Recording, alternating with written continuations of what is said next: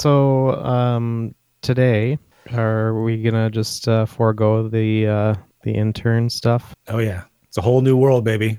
We'll just... Somebody once told me the world is gonna roll me. I'm gonna explain everything. It's gonna be the intern corner. If you have something you can talk about. Which I'll start next time. No. Yeah. No, you can just not. You can say I don't have anything, and we'll be like, "Oh, okay, great, good job." That's good job, exactly how it should start. Yeah. Yeah. With a stumble. Oh. I ain't the sharpest tool in the shed. Here we go. You're welcome, Trailer Park Podcast. Nathan, worried or excited? I'm excited. Daniel, it's a horror movie. Worried or excited? God damn it, I will kill myself. Worried. Are you worried or excited? An invitation for rigid and spastic penetration. You seem satisfied. Affirmative. The trailer made me emotional. Real lumpy flesh dragger. Raising awareness about masturbation addiction. Don't get it on my territory. I can't stand seeing someone do it worse. Oh my God, here it comes. Here it comes. It's so wet. Oh my God, it's coming. Trailer Park Podcast 94. We've arrived. Welcome, Daniel. Welcome, intern. Welcome. Hello. Gentlemen, what does 94 mean to you? 1994. Pivotal year in any aging millennial's life. True Lies? Is that why? It's a great movie. Yes. Thank you. You nailed it. I was hoping someone would get that. Pretty good movie. Are you specifically referring to the scene with Jamie Lee Curtis dancing in front of Arnold Schwarzenegger and possibly masturbating to it? Yes. And then after completing that, realizing that you could just go to Trading Places and just see your tits straight up. Yeah, no, I didn't figure that out until much later. Didn't have the internet before. Now you can just pull out your phone and be like, this person's tits. And boom, you'll figure it out. And if it doesn't exist, someone has Photoshopped it for you. That's right. If you want to go there... in your mind. Sometimes it's tough. Sometimes the Photoshop isn't very good. You know, it's fake. It doesn't really feel like it's going to take you all the way. Yeah, if it seems fake, that's a problem. It is a problem. You're right. It's a very hard thing to do is, you know. I like it real fake, though, where the head is just obviously the wrong proportion. You can see the crude, like, cut lines. What about just some straight-up info about 94 here? I see that it's the atomic number of plutonium. Mm-hmm. That's solid. That's amazing. Oh, is that all that we get about plutonium? What about it? What else about it? What else about plutonium, or what else about 94? Plutonium. What do we use it for? Well, is it Doc, bad? Is it good? Is it dangerous? Doc Brown used it to power his time machine. Thank you. It was named after the last planet when it was still a planet, and then so it's got an unfortunate name as it's not a planet anymore. Is it the most famous of the planetiums? I believe it has regained planet status. Am I wrong? You are wrong. There's another planet that they haven't, seen yet. That's the awkward planet X that's now planet XB. I think the important thing here, gentlemen, is that the number 94 does have meaning. It's about global circumstances and being realistic. It's both pragmatic and idealistic. It realizes humanity as a whole. It also realizes the inertia can be affected and tides turned. When 94 decides to do something, it determines the method and steps required to accomplish it. Then applies its focus to that method and those steps until the goal is reached. Methodical. I think proven no better than if your name is Kurt Cobain, 94 will find you and shoot you in the head with a shotgun. Get it done. Get it done. Is that the year he died? I believe so. Is that? Chelsea actually yells out Cobain. When you go to the car, people go shotgun, and then she goes Cobain because she's going to sit behind the passenger seat, and that's terrible because shotgun's in the passenger side and she's behind it, so she's Cobain because she's you get it right. The seat head is like Cobain's mouth. Mm-hmm. Here's some interesting news. Famous people who died in 1994: Jeffrey Dahmer and John Wayne Gacy. Ooh, double. Yeah. Took three. Gentle hearts from us. Oh my goodness. Oh, what the hell?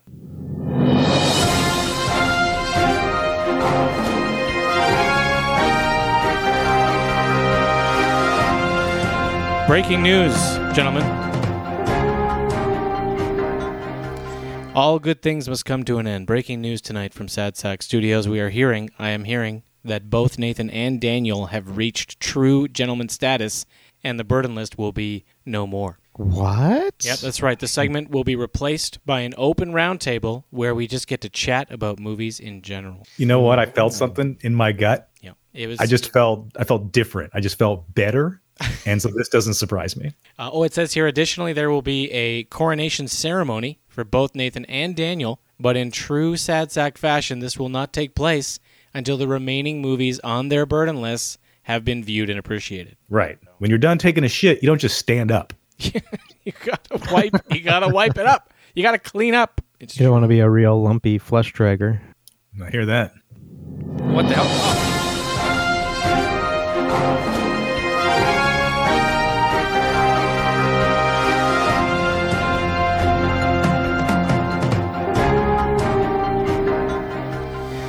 All mediocre things also come to an end.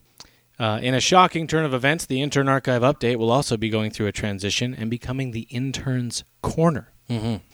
This will be where the intern will be permitted to direct our conversation on a topic of his choosing or use the opportunity to clean something out of his safe box. Oh, there's a lot in there. There's a lot to unpack. Oh, God. For a second, I thought it was that he had proven himself irresponsible with a full room, and so we had relegated him to our corner. Daniel, do you also picture him like cleaning cat litter in his box? For some reason, I picture him like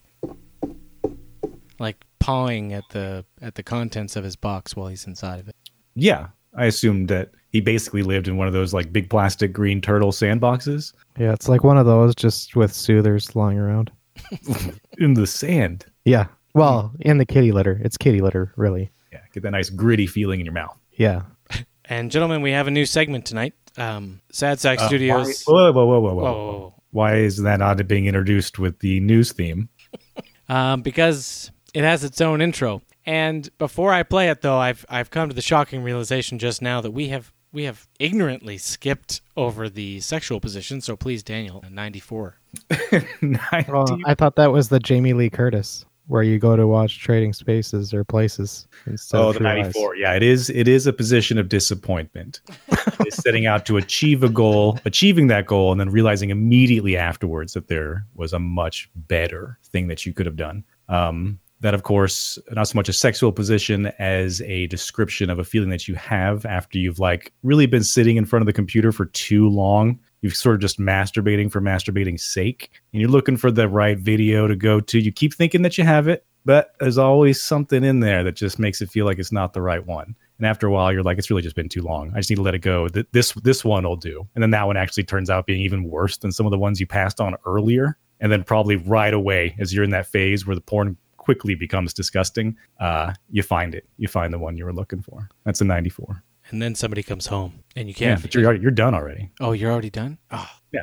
Unless you're like in the middle of it, just like waiting. Like you won't go until you get the video you like, and then you finally find it, and then somebody comes home, and yeah, it's over. Seconds away, and then Daniel, can you help me with the groceries?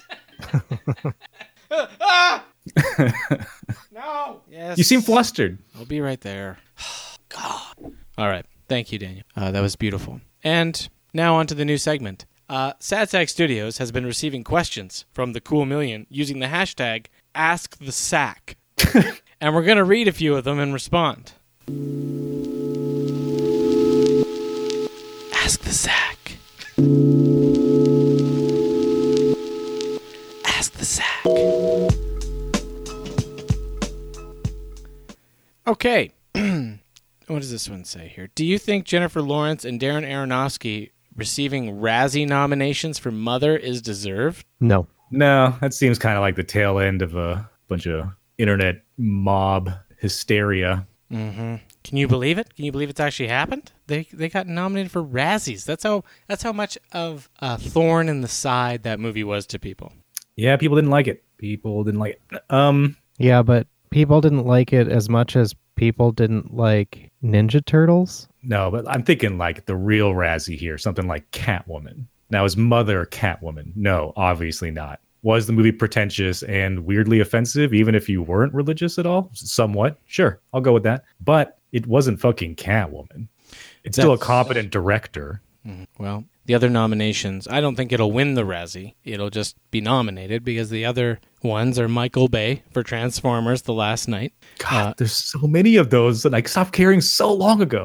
James Foley for 50 Shades Darker. It's a masterpiece, though. Yeah, I would contest that. Alex Kurtzman for The Mummy. I forgot that happened. I didn't bother. Anthony Leonidas for The Emoji Movie. Those are the other director nominees. Baywatch is getting a Worst Picture nomination instead of Mother. So it's those four movies that are being nominated for Worst Picture as well. Along with Jennifer Lawrence for Mother, the Worst Actress nominations are Katherine Heigl for Unforgettable. I don't recall that movie. It must have been Unforgettable. It's ironic, isn't it? Yeah. Yeah. Dakota Johnson for 50 Shades Darker.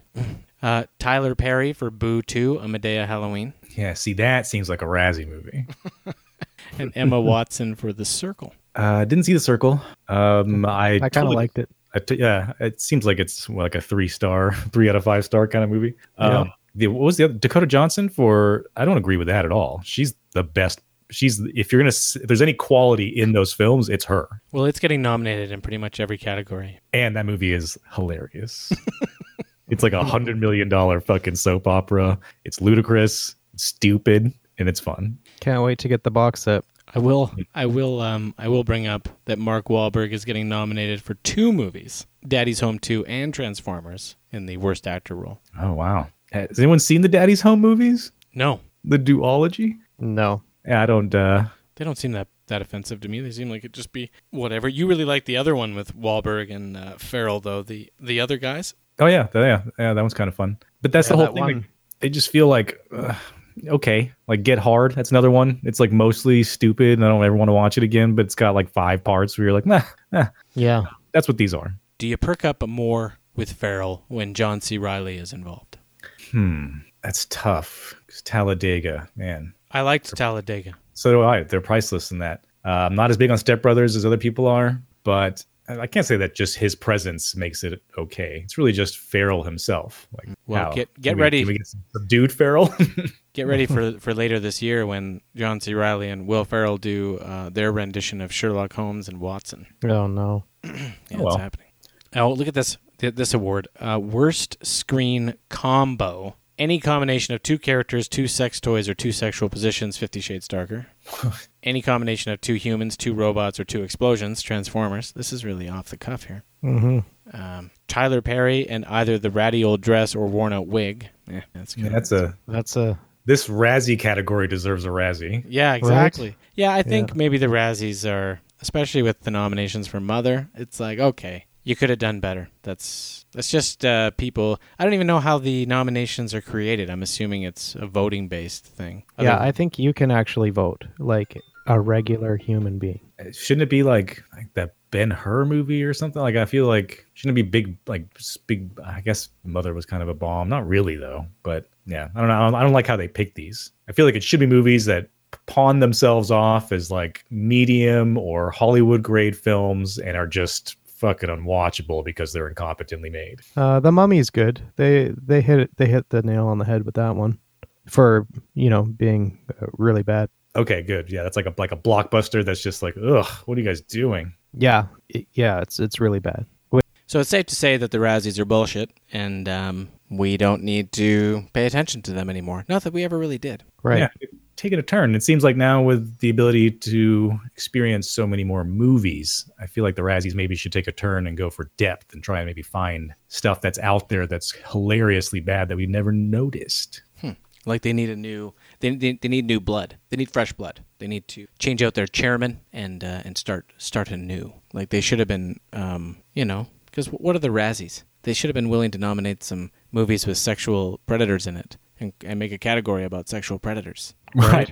They want to make a statement. And speaking of sexual predators, it is being reported that a deal will soon be finalized to purchase the Weinstein Company, and it is going to be completely revamped with a female-led board of directors. And the question being asked here with #AskTheSack is, what do you think the new name should be? Like, let's say the initials stay the same. The Women's Company? Right. Or they don't stay the same. Time's Up Entertainment. Oh, God. There's a whole bunch of stuff happening from a propaganda standpoint around this purchase. Like, there's going to be a victim fund set up and a room in the headquarters for breastfeeding. I think they should change the name of the company to Exposed. Ooh. The Exposed Company. Sexy name. TEC. Yep. No, seriously, it's going to move from Beverly Hills to a space in Los Angeles, and a new office will feature a private breastfeeding room for new moms, 3 meals a day, and emphasize an open workspace. Fuck, so nothing's going to get done. So some of the names being pondered: Wonder Hill, Assembly Hall, and Creative Trade Studios. Assembly Hall sounds like something a bunch of these guys would have done with, all the interns. Come to the assembly hall where I can expose myself to you. Stay there while I jerk off into this plant. Yeah. Can you take it? Also, Creative Trade Studios? That's the kind of name you give yourself when you're like a mega umbrella corporation and you just are such an innocuous entity or this crazy bulbous thing that you just call yourself Creative Trade Studios. That's not good. Well, it almost seems like equally a publicity stunt as it is a takeover. And I think it kind of has to be, though. If you're going to take over the Weinstein Company, you have to make a huge bravado statement and change everything the way that they're suggesting here. I think that's probably the right way to go if you want to completely change its identity. Yeah, it's a tough one because you also just roll your eyes because you're like, why does it have to go so hard in the other direction? Okay, so it's been led by a rapist, pedophile, like sex monster that holds blackmail over everyone, and now it's got to be all women slathered in breast milk, and just everything's got to be like soft edges. This is like open meadows counter. What room are we meeting in today? We're meeting in the cloud room. Like it's.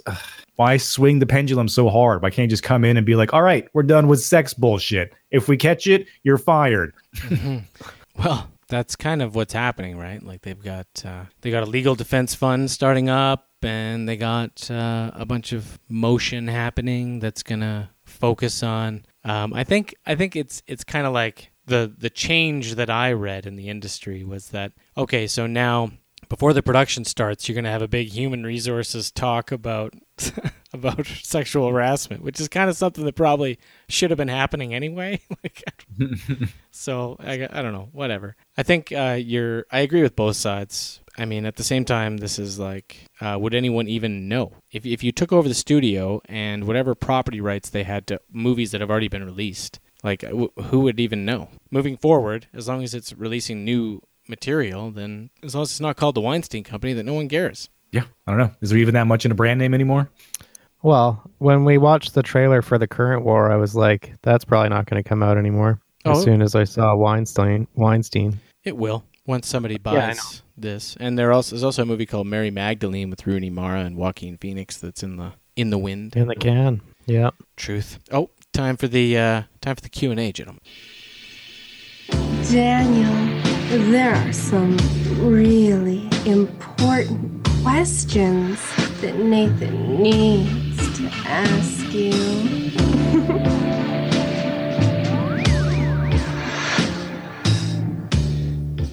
The Court of Social Justice. That's new. The Sad Sack Supreme Court of Social Justice. Yes, gentlemen, tonight we are going to be acting as honored justices of the Sad Sack Supreme Court. Sad Sack has taken some calls regarding some hot button topics and issues being brought forward by tonight's lineup. As honorable justices of the Sad Sack Supreme Court of Social Justice, we will be reviewing these phone calls and discussing whether the issues being brought forward should be taken seriously or dismissed. There's a lot of fake social outrage nowadays, and we just need to know very quickly, is this something that we even need to concern ourselves with? Is this real concern, or is this a bullshit concern? Okay? Okay. All right. Caller number 1. First of all, thank you for taking my call. But I want to talk about the new Black Panther movie because, first of all, they are... they're blackwashing. There are many characters in this movie that could have been cast as white or any other race, and they are blackwashing. And I I think that is terrible. Also, there are multiple wives, which is against my religious beliefs, and also I think it's disgusting. They are bodyguard wives, which I think the bodyguard part is kind of cool, but the multiple wives is absolutely wrong, and it's disgusting, and I will not be watching this movie. I will not be showing it to my family, and I think that it's disgusting, and I'm outraged. Thank you for taking my call.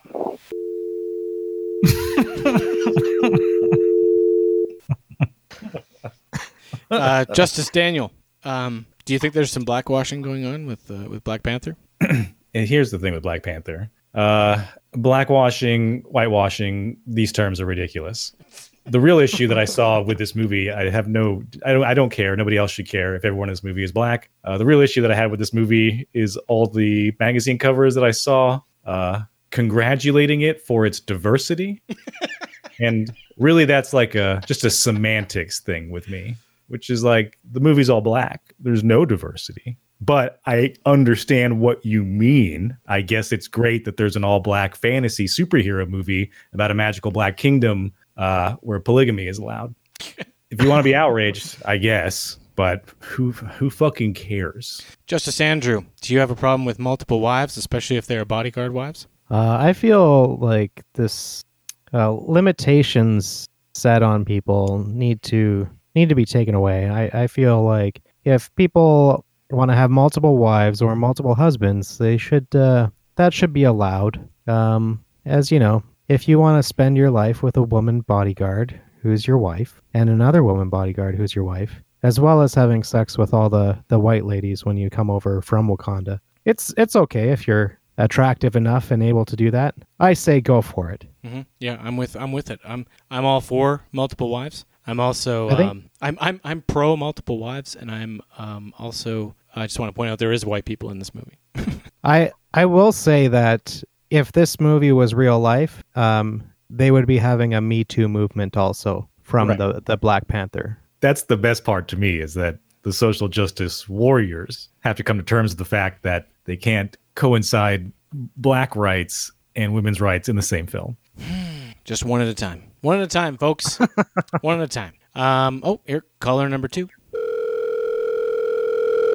Okay. I am a struggling actor, and when I saw the advertisements for this Clint Eastwood travesty that's coming out, I immediately was overwhelmed with disgust. It is hard enough in today's business to secure auditions and to get roles and to work. And when I see that the real heroes are being cast as the actors in this movie, it makes me want to puke. And I am sick to my stomach right now. I haven't worked in weeks, and no wonder I'm not working, because this kind of shit is happening. I am outraged. Thank you. Justice Daniel, do you what say you about the idea that casting the real people in the roles of the event that they took part in is taking work away from union actors who are trying to get roles? What say you? That I don't really care about. I don't care about actors losing work. What I do care about is how effective has this been? How many times has Eastwood tried this, or anybody else for that matter? I tried to find out where it's happened. I think the best examples are Gran Torino. Eastwood cast a bunch of unknowns. They weren't real people in a specific event, but they weren't actors either. And Eminem played himself pretty much in 8 Mile. I can't really find any other example. I feel like there was like some SEAL team movie or something that also all the like actual like Navy guys played themselves. Well, in some swampy sort of military mission movie. The movie Miracle about the 1980 Olympics has a lot of real hockey players playing minor roles. Yeah, my real concern is it really weirds me out when they do that. One, I don't know that it's that much more effective to have the actual people portraying the reenactment of their lives. Two, it seems like it's weirdly traumatic psychologically for those people to be in this weird fantasy world that has like a whole crew of people just re-envisioning their nightmare. And then I don't know if it's transitioning to the screen that well. Like you want to be like, oh, wow, that's the actual dude that went through the actual thing. But that in a movie mind, are you just going, oh, he's not a very good actor? Well, I guess you hire real actors for a reason. Yeah. I would side on the fact that I understand the concern, but would you have gotten that role, whiny guy? Yeah. Probably not. I mean, we're talking about three roles. We're talking about an experiment. It's almost like a publicity stunt, really. And if they do well, then good on them for doing well. And if they don't do well, then yeah, you made the fucking wrong decision and they're not going to do that anymore. Yeah, and that caller's not getting a military role, getting triggered like that. No, absolutely not. Justice Andrew, anything to add? I think it'll be great for these guys if they get their AFTRA cards and like win a SAG award. Oh, shit. What if they win like a Golden Globe? Or a Razzie. Okay. Oh, that would be tough. That'd be bad. You didn't play yourself well enough. Yeah. All right. Oh, caller number 3. Yeah. My name is Mary, and I have children. I have children, and I just saw the promotion for this new Nicolas Cage thing, and it is so upsetting because I'm sorry, they are murdering children, they're killing the children, and this is the kind of thing that's some sick bastard out there is going to watch this, and they're going to get sick ideas into their sick minds, and they're going to start killing children. And it's just too much to bear. I can't handle it. I'm sorry.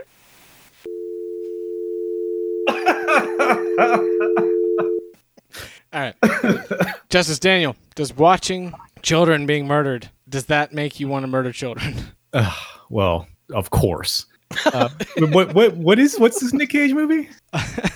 The fulcrum tonight is Mom and Dad, starring Nicolas Cage and Selma Blair, about parents that start attacking and murdering their children. Right. The only people that are outraged or offended by this are people that have considered this fear themselves. Oh, burn. Mary. Good point, Justice Daniel. Poor masculine Mary. Called out. I am in full agreement with Justice Daniel here. I think that this is kind of in line with the video game argument. You play out your fantasies while you're watching the movie or playing the video game. You don't go home and pull out a knife and start stabbing people and go to jail. The one thing doesn't equal the other. To be fair, if there was children in this house, I would kill them. Just to be fair. Okay, all right. That was... The Court of Social Justice. And wow. Now I'm going to have to send you a couple of calls. And now it's time for the lineup, ladies and gentlemen. But as always, we do a little battle cry to get ourselves hopped up. Gentlemen, are you ready to get hopped up? Mm-hmm. You're standing up. Here comes the battle cry. I'm hopping. Here comes the battle cry.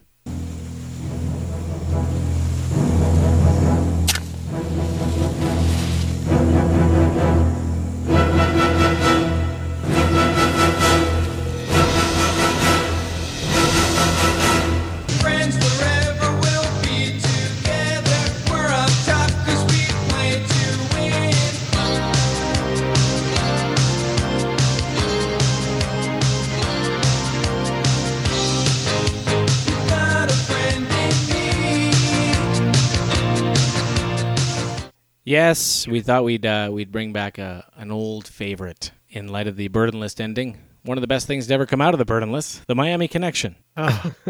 Got a friend in me. Yes, and it really doesn't jack you up, but it makes you warm to what's about to happen, and that's what we do here. We warm up and then we cool down. So, trailer number 1, Daniel, the headliner tonight, already foreshadowed Black Panther.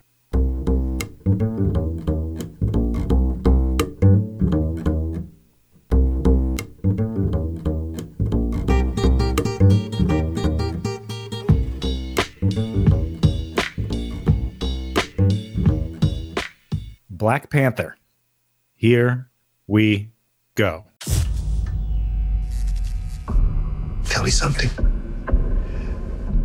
What do you know about Wakanda?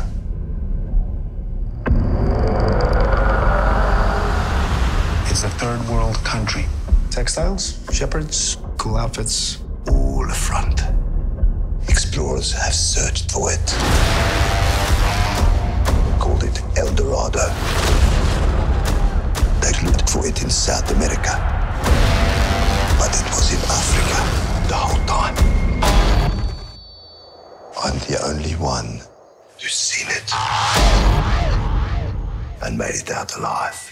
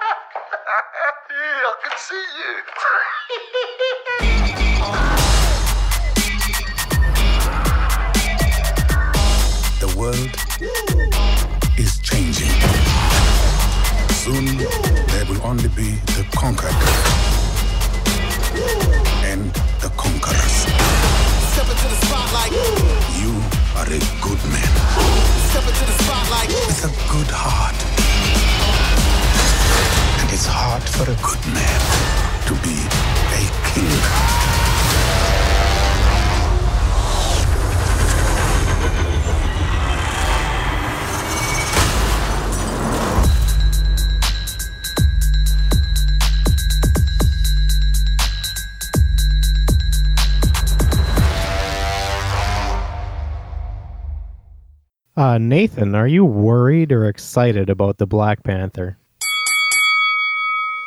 Well, I've been handed a few Sad Sack talking points here. This is Chapter 6 of Phase 3 in the Marvel Cinematic Universe. Whatever that means. The bodyguard wives thing, it needs to be explained, okay? It includes 3 women, and they are daughters of rival tribes who have been selected to serve Black Panther, a.k.a. T'Challa, as bodyguards and potential wives in order to keep the peace. So they are like gifts. Yeah, right. Yeah, they're political bargaining tokens. Mm-hmm.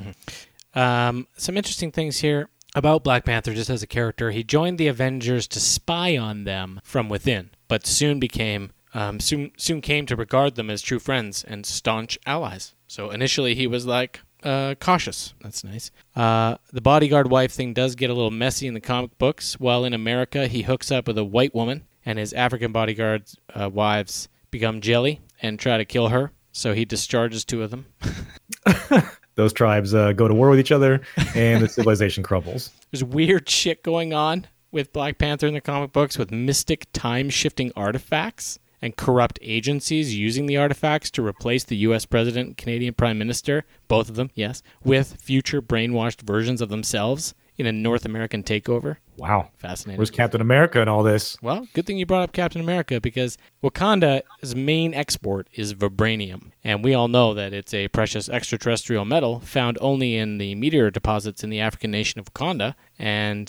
some of it is found in the Antarctic jungle of the Savage Land, and Captain America's shield is made of vibranium, American steel, and adamantium. So there's also a weird thing going on where the vibranium in Wakanda absorbs all vibration, and the vibranium in Antarctica exudes vibration. So, which one does Captain America have? Wakandan or Antarctican? His absorbs vibration. Yeah, so they just have like... just ample minds of this shit. I feel like in the movies before, they made it seem like we had to take like slivers of this from all over the earth to make this one shield. And now they're just like, yeah, we mine it. It's our main export. Well, I think this is interesting. This movie's interesting. The lore of Black Panther's very deep and interesting, and there's lots going on.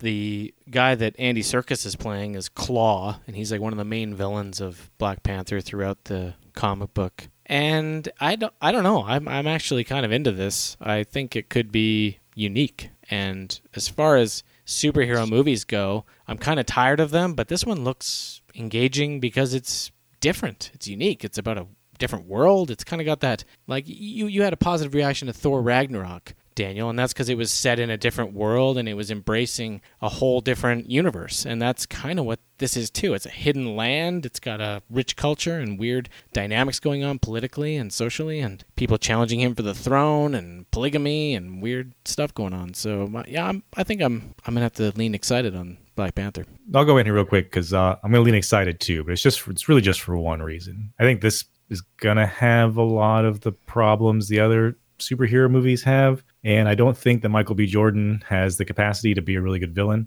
but I can't recall any other film that uses like a futuristic sci-fi African nation as its backdrop.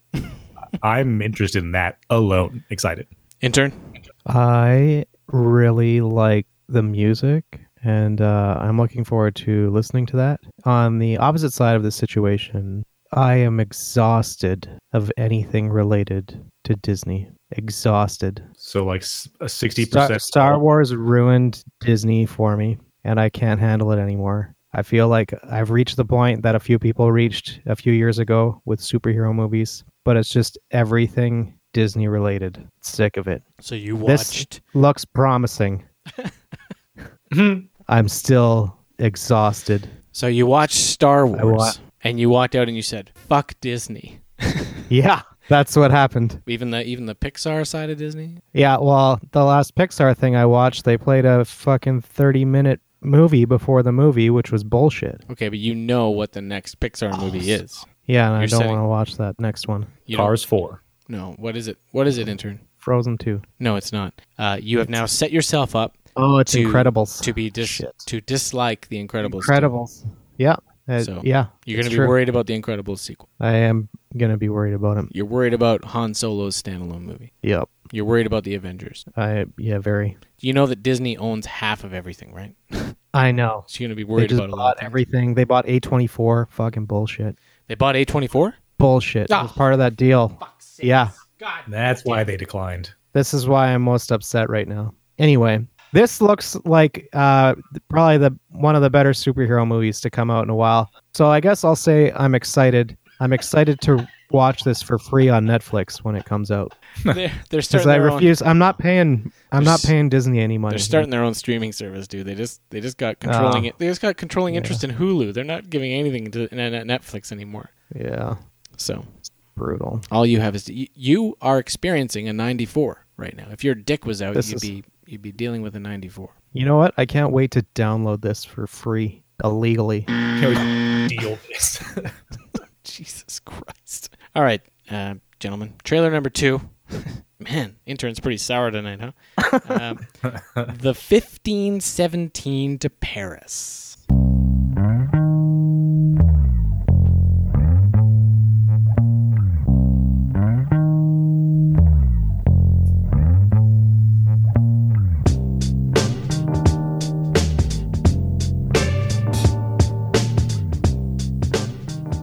The 1517 to Paris. Here we go. Bonjour,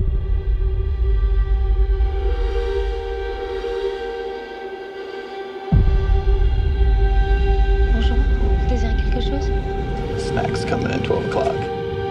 Gentlemen? There you go. Thank you. Look at the baby soda, Spencer. Alex, shut the heck up.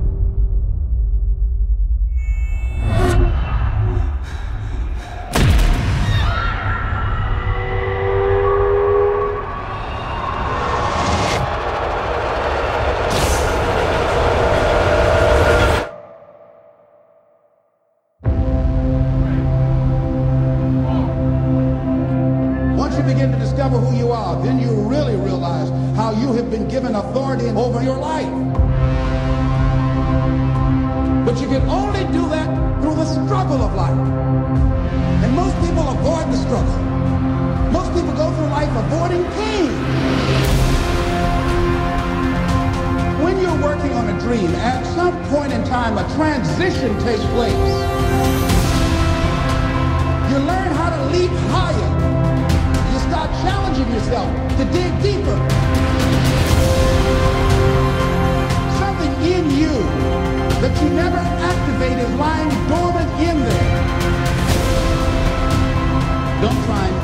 shortcuts. Do what you know is right. We've been chosen for this great work. I don't know, man. You ever just feel like life is just pushing us towards something, like some greater purpose?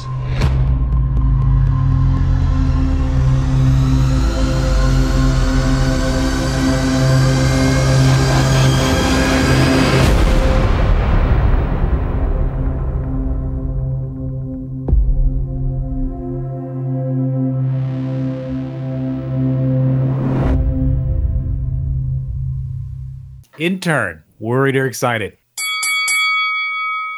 Oh, I am so excited to see the real life hero Judy Greer. Yeah. And Jenna Fisher. They were there. Oh, I can't wait. You know what? The biggest problem with this this movie is the three guys that are the heroes. They live. Oh, I know how it ends. You're saying it's a Titanic thing? They live. Yeah. But yeah, there's zero tension. Titanic was very successful. Who's the actor that plays the one friend that dies? Does anyone know? Are you saying, or did nobody die? Are you saying that do you want some talking points from Sad Sack on this? Do you want Powder? You want Powder Guy to die? Well, Powder Guy. Are you? Look, don't bring up Victor Salva movies. Okay. Oh no, that's right. He touched children. This is the 36th movie to be directed by Clint Eastwood. Does that seem right? And 36 times? 36? Does his pants go up an extra inch every time he directs another movie? It's like 36 inches above his waist now. They have to when they're chasing nipples. It's halftime, America. Look, no, none of them die. Spoiler. That's it. I'm worried. Although I want to tell you about the bald guy. All right, Spencer Stone. Okay, he tackled this guy, and he was the first one to tackle him, and then his buddies like started to wrestle the gun away, and the guy brought out a box cutter and started digging into him, so he did suffer injuries.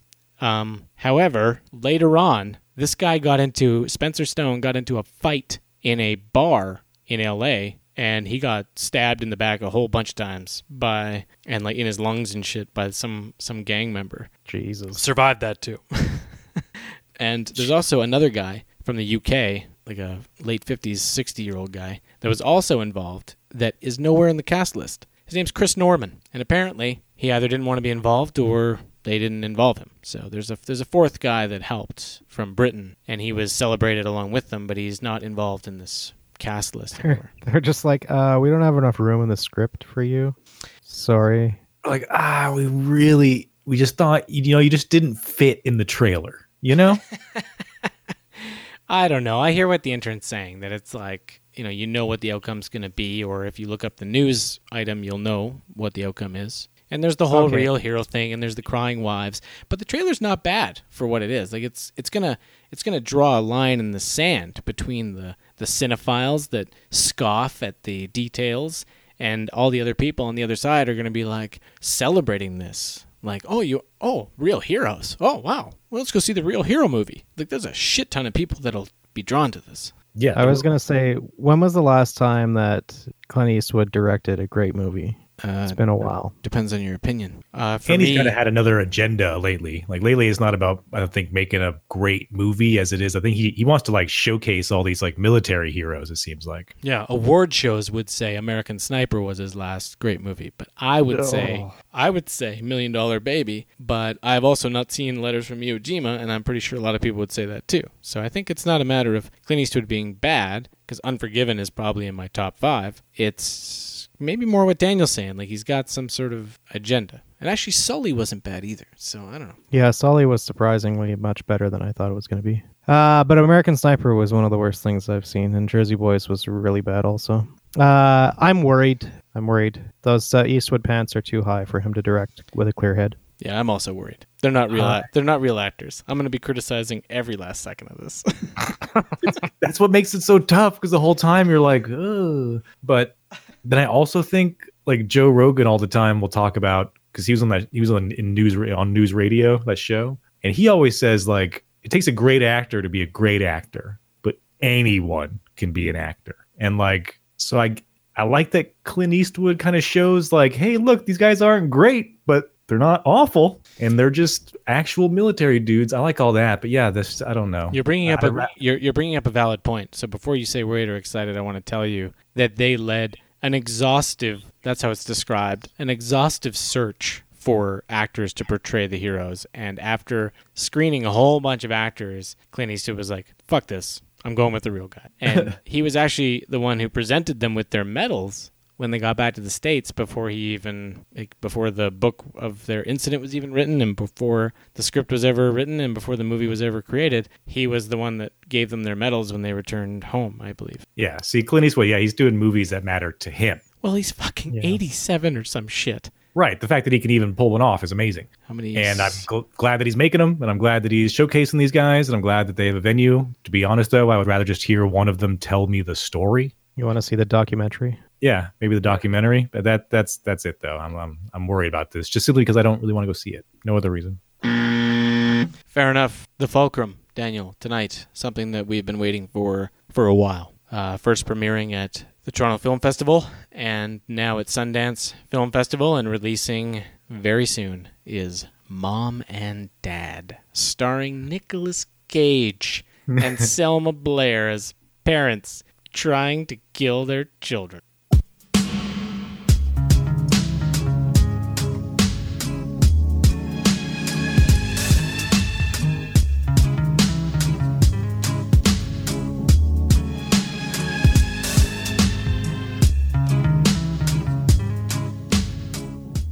Mom and Dad. Here we go. Hey,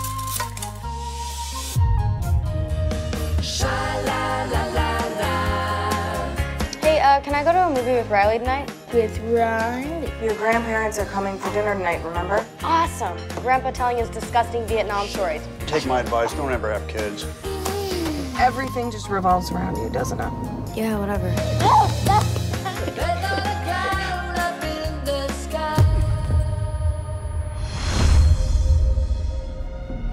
What is the rush today?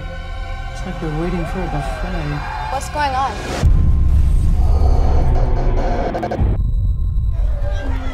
Is that McKenna's mom?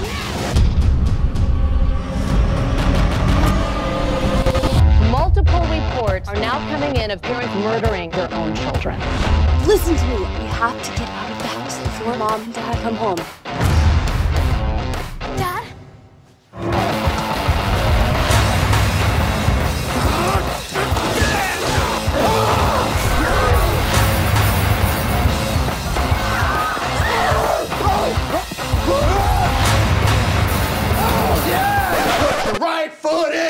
Take your right foot out! You do the hokey-pokey and you... Mom?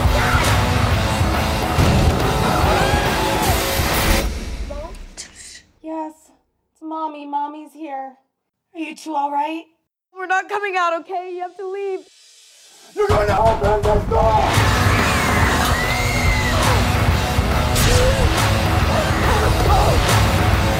This is a really great idea, honey. I forgot your parents. That was tonight.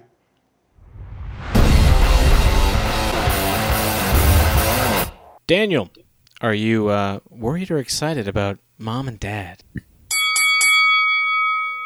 I was already stepping off on the right foot, but I think what really kicked me over into excited is when I saw a little quote persuasion, Home Alone on bath salts. What a great description. And then all of this. Nick Cage freaking out, parents wanting to kill their own children, and that being some like sort of weird zombie apocalypse, and that's how it actually takes off. Also in the trailer, the moment that everything's all super happy and family, and then the kid throws the stuffed animal at Nick Cage and it hits him and he just turns around. It's super slow-mo and you can tell that the rage has kicked in. All that shit's hilarious. Also, Nick Cage singing... Hokey Pokey. Hokey Pokey. Selma Blair. I think she's built for movies like this, and I'm glad to see her sort of returning to her flavor, I guess to say it. But what gets me at the very end is what I was thinking about the entire movie. And I'm really hoping that that's why they included it in the trailer. And that's what they're alluding to, is that it's everyone's parents. Mm-hmm. And that when they're like, oh shit, we invited mom and dad over, that those old people are going to be like, fuck you. Well, before you lay it down, can I give you some sad sack talking points here? Sure.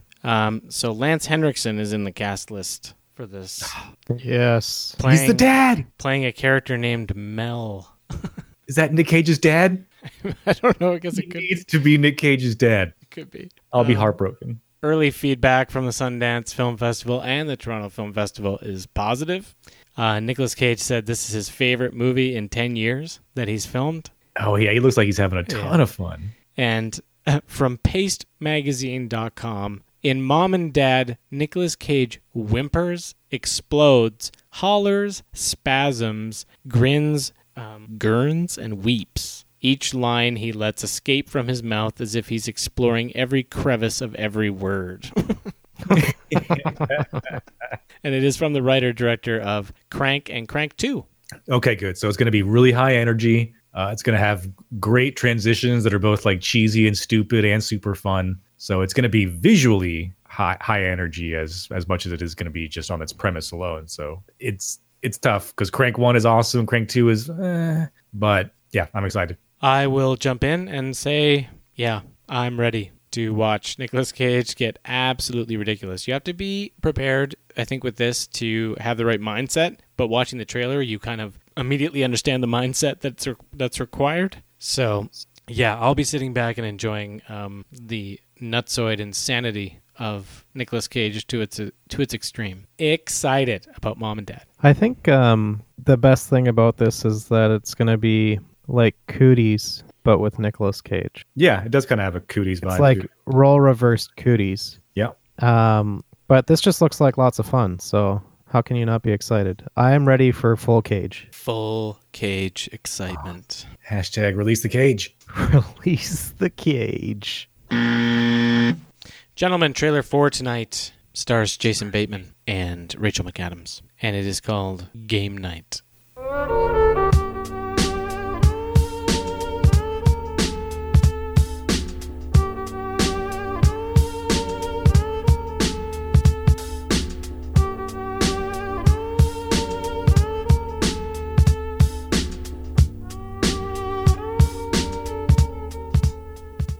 Game night. Here we go. Tonight, we're taking game night up a notch.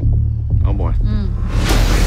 Someone in this room is going to be taken, and it's going to be up to you to find them. It's a murder mystery party. Whoever finds the victim wins the grand prize. You're not going to know what's real and what's fake. Wait a sec. You can't just come in here and break the door like, oh! Real? Murder, you asshole! Help me, please! This isn't... Guys, make sure you get a piece of this cheese. No. It's just... The first one that follows us gets shot. Okay, roger that. You drive safe. I've always enjoyed the camaraderie of good friends, competing in games of chance and skill.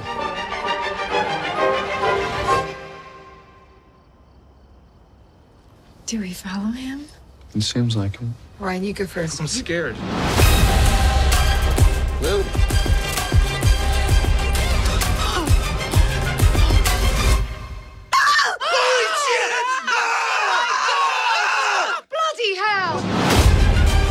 A joke. People are in real danger. Is this gun real? Oh no, Andy. Oh,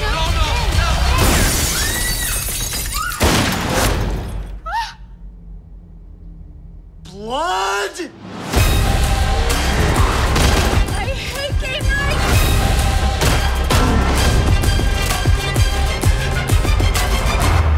Oh, shit. So we'll take a little bath. Oh, it's so much worse.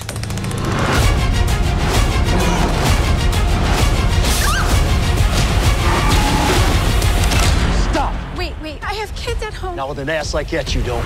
Oh, well, thank you. Yes! Oh, no, he died! This is instructions on how to remove a bullet. Didn't have rubbing alcohol, so I got you this lovely shard. Good idea. Way to pivot. And then a squeaky toy. For the pain. That's huh? Nathan, worried or excited? Okay, so we've done this several times. Jason Bateman's in a movie. The trailer's awesome. He's clever. He's funny. He uses words like pivot. And everybody says they're excited. And then the movie comes out, and it's average at best. Right. And although, I mean, I look back fondly on Horrible Bosses, which is the directing tandem involved here, is the writers of Horrible Bosses 1 and 2 and Spider-Man Homecoming, actually. And may I just say that directing tandems are becoming much more prevalent. It seems to be becoming a big thing. Even though, in spite of all of that, like, can you really say you're worried about it? I don't think so. It looks fun. It's got Jesse Plemons backing out like into the shadows like an asshole. I saw some other comedians. That chick from Brooklyn Nine-Nine's in it, and Kyle Chandler's a good choice for the serious straight guy. I don't know.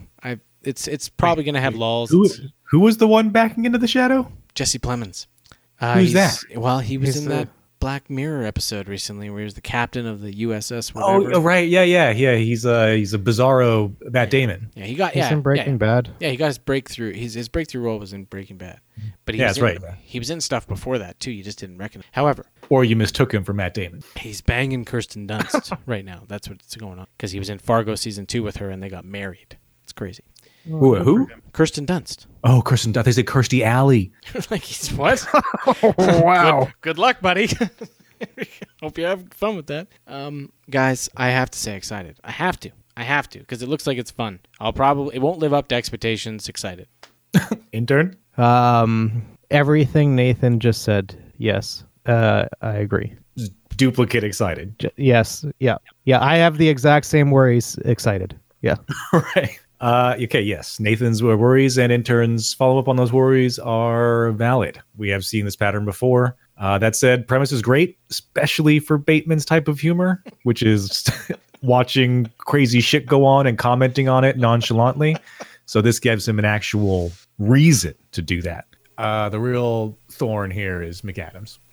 She can just keep to her fucking self, keep on the same tone of humor as everybody else. I know that she can at least pull that off a little bit, then we're all good. And I kind of chuckled a little bit when the guy commented on her ass being nice for she couldn't have any kids because her ass is too nice. We did comment that even though I hate her, I have recognized that part of her acting skill. That's true. So that's true. I believe it was the Burden List movie Morning Glory where you regaled us with your appreciation of her bottom. Yeah.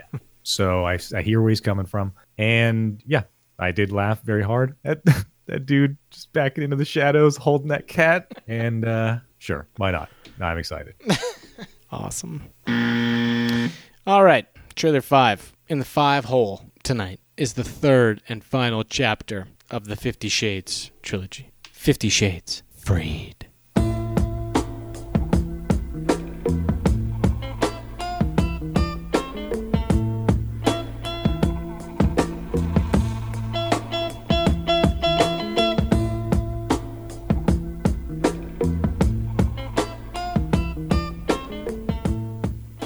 Nathan, you know, if we ever do a hockey podcast, it's got to be called The 5 Hole. All right. 50 Shades Freed. Here we go.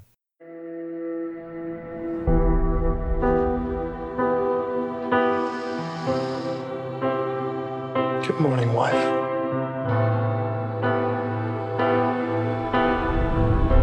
Good morning, husband. Mrs. Grey, look out your window. Well, you know it's true. I'm taking you away for the weekend. I just can't believe this is my life, that I get to live with you. Oh, I love your precious heart. It meant nothing to me before you. Anna Gray's office. We wanted to welcome the new fiction editor. And we could live. I bought it. For us, I should have asked you first. I love it. Oh my God. Christian. This is Gio Matteo, the architect. This location is perfect. I'm going to build you a fabulous house. Please stop speaking to my husband as if I weren't here. Anna. You may call me Mrs. Grey. I'll pick you up at 5. I might not be done by then. Goodbye, 'cause we all have it. We're being followed. Don't know why.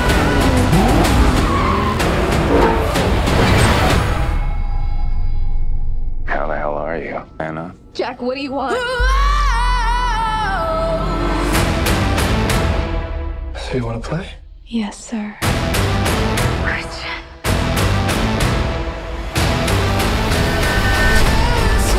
I made a vow to love you faithfully, forsaking all others. Did you sleep with her? To comfort you in times of need and to keep you safe for as long as we both shall live.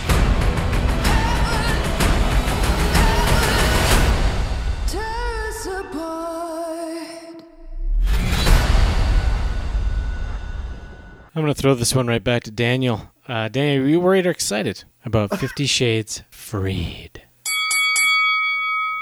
Oh, man. What a great trailer.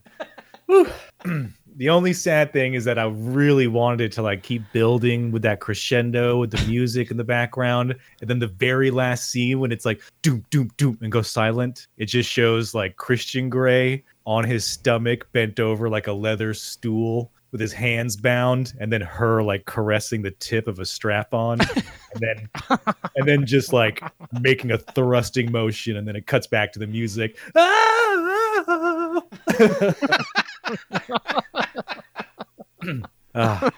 Fingers crossed that it goes there. I don't think it does though. That said, this looks like more just insane, super high budget soap opera trash. And I'm definitely going to be forced to go see this with Amanda, who I think should comment on this trailer next time she's on, regardless of the lineup. And after seeing both the previous ones, I think I know exactly what to expect. And I can't wait. Worried? Wait, what's the right? Oh, you're excited. Definitely not for its quality excited. There it is. No, there it is. All right. First of all, I was forced. Well, I wasn't forced. I watched 30 minutes of 50 Shades Darker with Daniel and Amanda in Dallas, and I get it now. I get why, how you should watch these movies. You would completely acknowledge that they're terrible and embrace the soap opera budget nonsense going on. And watching this trailer really clicked for me because just we're being followed. And then Basinger shows up, dude with a knife. Yeah, she's moving in and she's getting possessive, and it's so over the top and terribly corny. Daniel, yeah, is Jack in a previous one? Yeah, he's in the previous movie. Jack is her boss. He's the fiction editor. Oh, okay. Because he sexually harasses her. He gets fired by Christian Grey, who does something like buys the business itself, and then puts her in his old position. And at the end of the movie, he's just like sharpening a knife next to a lake, looking at their house or something. Because she's like Jack, and I was like, I don't remember him, but right. I haven't seen the second one. So the internet says that humans possess 3 cone visual pigments for conveying color information that is said to allow humans to be able to detect approximately 10 million unique colors, but only distinguish about 30 shades of gray. Now, the internet says a lot of things, and it's not that simple because there's a lot of talk about shades of gray and how, you might not be able to recognize the difference between 222 and 223, but you definitely notice the difference between 7 and 150. So, that being said, I do enjoy the idea that 30 Shades of Grey could include the less risque sexual activities, and it's the other 20 that you can't see that really sex it up in the darkness of our muted desires. Daniel, I am watching it as a comedy excited. Woo! And there should be 50 of these as well. Right. Just keep amping it up. Spin-offs, third shade. What have you. So as... this fits into the genre that I enjoy the most, which would be thriller, the thriller genre. How can you not get on board with the drama, romance, thriller that will ultimately end up being a comedy? So a movie that transcends 3 different genres, does that make it a genre film? Well, I listed three genres. When you're in the movie store and like 20 years ago, you had the different genres. Like there was drama and comedy, thriller. So that's actually a great comment intern, because that could be a thing. Like, okay, you're in a video store. You can't put it in drama, romance, thriller, because that doesn't exist. So where do you put it? Comedy. Because it would have been in, because it wouldn't be romance, doesn't have its own section. Thriller does in suspense. So it would be between drama and suspense. It'd probably end up in drama incorrectly. It should be in comedy, you're right. No, it'd be in an independent video store in its own, in a section called late night. No, actually, the truth, Daniel, is that it would be under, it would be on a shelf called Daniel's Favorites. Staff picks. Yeah, it'd be under staff picks. So does Jamie Dornan show us some dong? Because if he does, I'm excited. If he doesn't, I'm worried. No, a lot of ass. You get a little like pubis. No straight dong, I don't think. They gotta cut to the chase now. You can't. You gotta amp it up. There should be a full-on blowjob in this movie. She should be sucking his dick. These aren't even NC-17, mind you. These are still R. So although he wouldn't want his dick to be sucked, he would want it to be hit. No, he likes to do the hitting. Oh, okay. Also, in the Sad Sack Producers Studios search this week, they found a lot of people claiming to be Christian Grey, like the real Christian Grey, like the inspiration. Mm-hmm. There's a lot of people out there in the world that are claiming to be him or the inspiration. Yeah, trying to pick up sad women. And turn them into pleasure pain models. Mm-hmm. Did you say whether you were worried or excited, intern? Oh, you got to be excited. I'll feel freed after I watch this movie. After 50 Shades of Grey, the first one, did anyone here think that all three of us would be excited about the third edition of this series? Well, for everyone's appreciation for bad cinema. That's what it is. That we now have. Sure. It is. We had to grow as individuals to reach this place. Just like any good horror franchise, 3's where things hit their stride. You let go of expectation and just accept what you're given, and you enjoy it more. Yeah, you have to be freed. Yeah.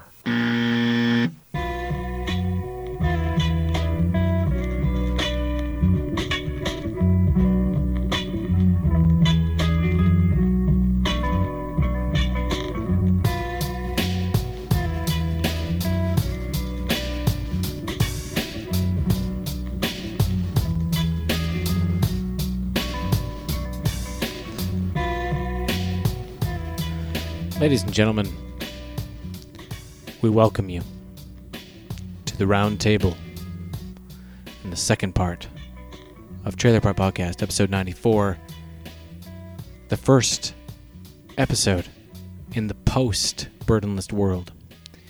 The way that this works is we just hang out and we talk about movies, we talk about whatever we want to talk about. This is where we decompress during the round table. We've now become true gentlemen. The ceremonies are pending because we do have to clear off the remaining items off the burden list, but there's no pressure. There's absolutely no pressure. There might be some pressure if it takes too long. If it takes a really long time, there might be some pressure. But right now, there's zero pressure. We're just hanging. So, right, because I mean, to be honest, a true gentleman wouldn't take too long. Well, that's the point. I mean, those are some of the things that will be said should it take a really long time. Like if it's like, hey, Nathan, are you ever going to watch Hunting the Legend? Don't you want to have your coronation as a true gentleman? And I'll be like, yes, I did watch it, and let's have the coronation. So it'll be simple. Mm-hmm. Episode 188, Hunting the Legend, still there. Yeah, well, you know how it is. And I would like to just take a moment and have a moment of silence for the burden list, if you guys are good with that. Absolutely. Okay, mm-hmm. Let's have a moment here.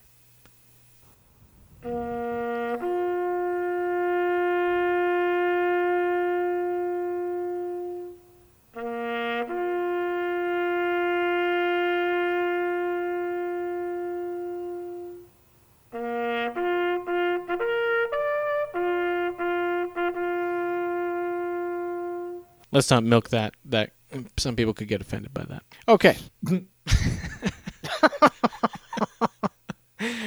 It's not meant to be offensive. It's just a great song to like be solemn. This was a sad moment for the death of the burdenless. Exactly. It's not meant to be, sacrilegious towards the military. Yeah, that's not the cool million. They're like 94. That's where I jumped off. Burdenless was my favorite part. What are they cutting that for? Anyway, all right. So a few things. I mean, I'd like to bring up a few things. The Oscar nominations recently were released, so that's one thing I'd like to talk about. And specifically, I'd like to talk about Jake Gyllenhaal being snubbed again. Hey, Jake! Hey! Jake! Fuck's sakes. I guess he wasn't stronger than the other competitors. No, he didn't deserve it this year. I guess that'd be a funny joke. But it is like Jake's kind of in a shade of gray that they can't see. Huh? Well, did he ever... Huh? He hasn't been freed. Well, did he Weinstein? Does he deserve an Oscar? He did not Weinstein. Jake is pure. Pure as the driven snow. Jake is a wonderful man. He's a wonderful man. Yeah, he is. His sister, though. Oh, yeah. I could see her touching somebody's junk. Oh, yeah. All right. I could see it. Well, you can see it on The Deuce. On HBO, yeah, you can watch her touching junk multiple times. Yeah, she likes to touch the junk in The Deuce. She's also a serial junk toucher. Also, she gets sprayed in The Deuce. Yeah. Also, let's connect things here, okay? Because 50 Shades Freed was talked about. So then, of course, we've talked about Jake, which led to Maggie, which leads to That's Right, The Secretary with James Spader. Yeah, that is a very bizarre movie, and it is right up that alley.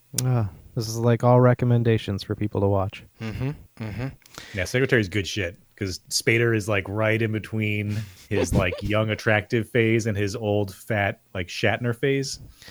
It's sex, lies, and videotape Spader, and that's a very sexually crazed Spader. Oh yeah, that is a dark energy, receding hairline Spader that is just as a straight man fucking hot. Spader fucking rocked it back in the day, dude. Spader was fucking shit. You watch The Secretary, it's like a traffic accident. You can't stop the intensity. It's like he brings an intensity. If he was Christian Grey, okay, yeah, take Spader in his prime, put him in the Christian Grey role. That movie's no longer funny. Oh no, then now you got a film. It's like actual movie. Exactly. But he is. Spader is one of those guys that is like old stock. You don't see him anymore. They're guys that could give legitimacy to an NC-17 movie. Oh, just watch a couple episodes of Boston Legal. It's a ridiculous show, but he fucking crushes it. And he's fucking funny. Yeah, all the time. Stargate plays the role of Daniel. Yep. Great, underrated sci-fi movie, and he crushes it. Oh, and he's like having to give that like bumbling spiel to the military guys in that room. Yeah. At the very beginning, these figures that you would believe to be words to be translated were, in fact,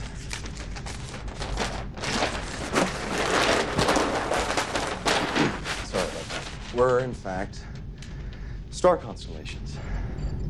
And then he did that the dots on each side of the cube, and then a center.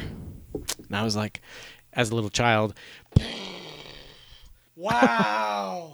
To find a destination within any three-dimensional space, we need 6 points to determine an exact location. You said you needed 7 points. Well, no, 6 for the destination. But to chart a course, you need a point of origin. Oh, my God. I think that was 1994. Daniel, holy shit! I have to. Let's not forget his best role as Ultron, from Avengers: Age of Ultron. You just finished shitting on Disney earlier, and now you're bringing up Ultron and jerking off. No, I thought I would. You guys, a little shit Spader's way. You guys could. I got to take the dog out real quick. You guys continue or pause or whatever. Let's just continue.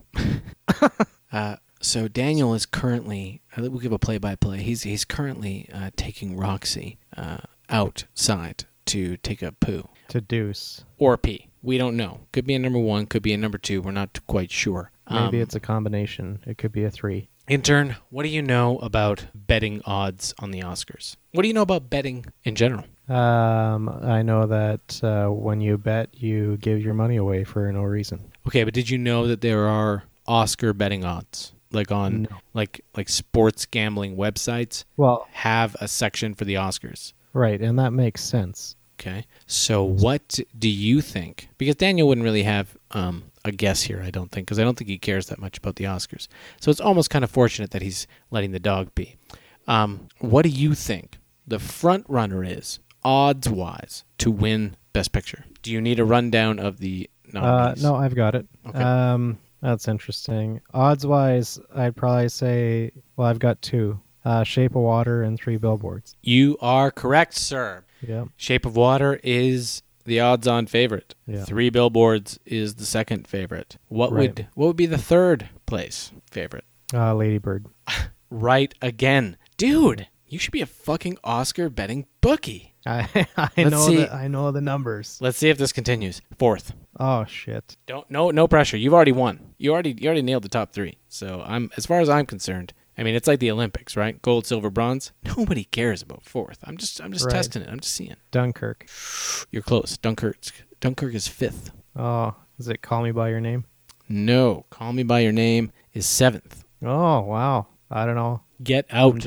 Get out. Fourth in betting odds. Get out of here. But this is a website that has not one. I'm looking at odds in case people want to look it up. Oddschecker.com, and it has tons of different sites that take bets. Tons, a whole bunch. And this is the consensus from all of these sites. So it's not one. It's not one source. It's all of them. So Get Out is really fourth. That's cool. Yeah. The Post is sixth. Darkest Hour is eighth. And Phantom Thread is last. Last, yeah. But, I mean, to be fair, Phantom Thread hasn't been released for very long. It was limited release, so not a lot of people know about it. Nobody's seen it. Yeah. And I'd say the odds are pretty similar. It's almost like a tie for eighth between Darkest Hour and Phantom Thread because the odds are pretty on par. Best Director odds. Who's number one? Number one is Guillermo del Toro. Number two? Number two is probably Christopher Nolan. Correct. Number three. This is where I struggle because I feel like Paul Thomas Anderson. Anderson's not even on their ballot in the... Awesome. Well, he's not even on the list in the betting odds, so we'll call him fifth. Okay. So then Jordan Peele. Fourth. Greta Gerwig is third. Yeah. And it's actually a pretty big difference between third and fourth, to be honest, odds-wise. Best Actor. This should be Gary Oldman at number one. Odds-on favorite, Gary Oldman. Second. Daniel Day-Lewis? No. Really? Fourth? Yeah. It's because all these people haven't seen that movie. That's why. Timothée Chalamet. Correct. Second. Yeah. Second favorite. And I did not picture him being second. Who's third? Daniel Kaluuya. Correct. And fifth is Denzel. So, Best Act. Daniel, we're talking about the odds, the gambling odds for the Oscars right now. And the intern's actually been fairly accurate in assessing what the odds are. Well, it had to be something. Yeah. Well, and it's good because you don't really care that much as we do, I don't think, about the Oscars. So it's a good topic for you to talk about while you're letting the dog pee or poo. Not sure. We didn't know whether it was a one or a two. I didn't know either. I just knew it was going to be one or the other. All right. We're on the last one anyway. Best Actress. Odds. Frances McDormand. Odds on favorite. Correct. Second. Margot Robbie. It's Saoirse, yeah. Margot Robbie's fourth. Who's third? Sally. Yeah, Sally Hawkins, and then fifth is Meryl Streep.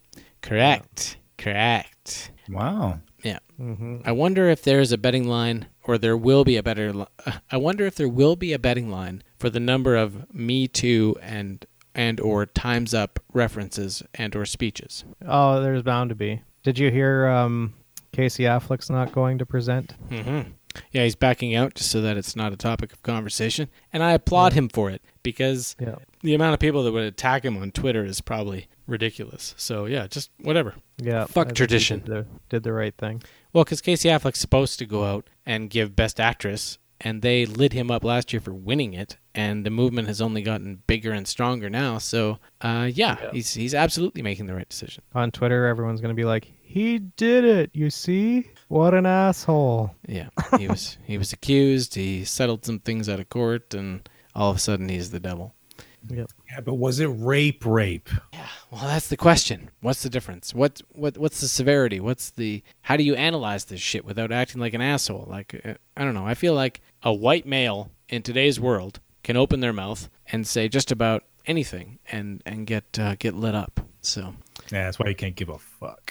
yeah, you just have to let go. But yeah, I applaud him because, you know, the point is the awards, right? And I try to focus on that. And when people get up and grandstand and ride the coattails of a movement to get publicity, I shut down and I just dismiss it immediately. So you're there for the award show. It reminds me of some of the old nonsense that went on with like Jane Fonda back in the day in the 70s and Marlon Brando, where they just like made these stunts and made publicity statements and went off on rants. And then people came out and be like, look, it's an award show. Sit down, shut up, be gracious, and get off. Yeah.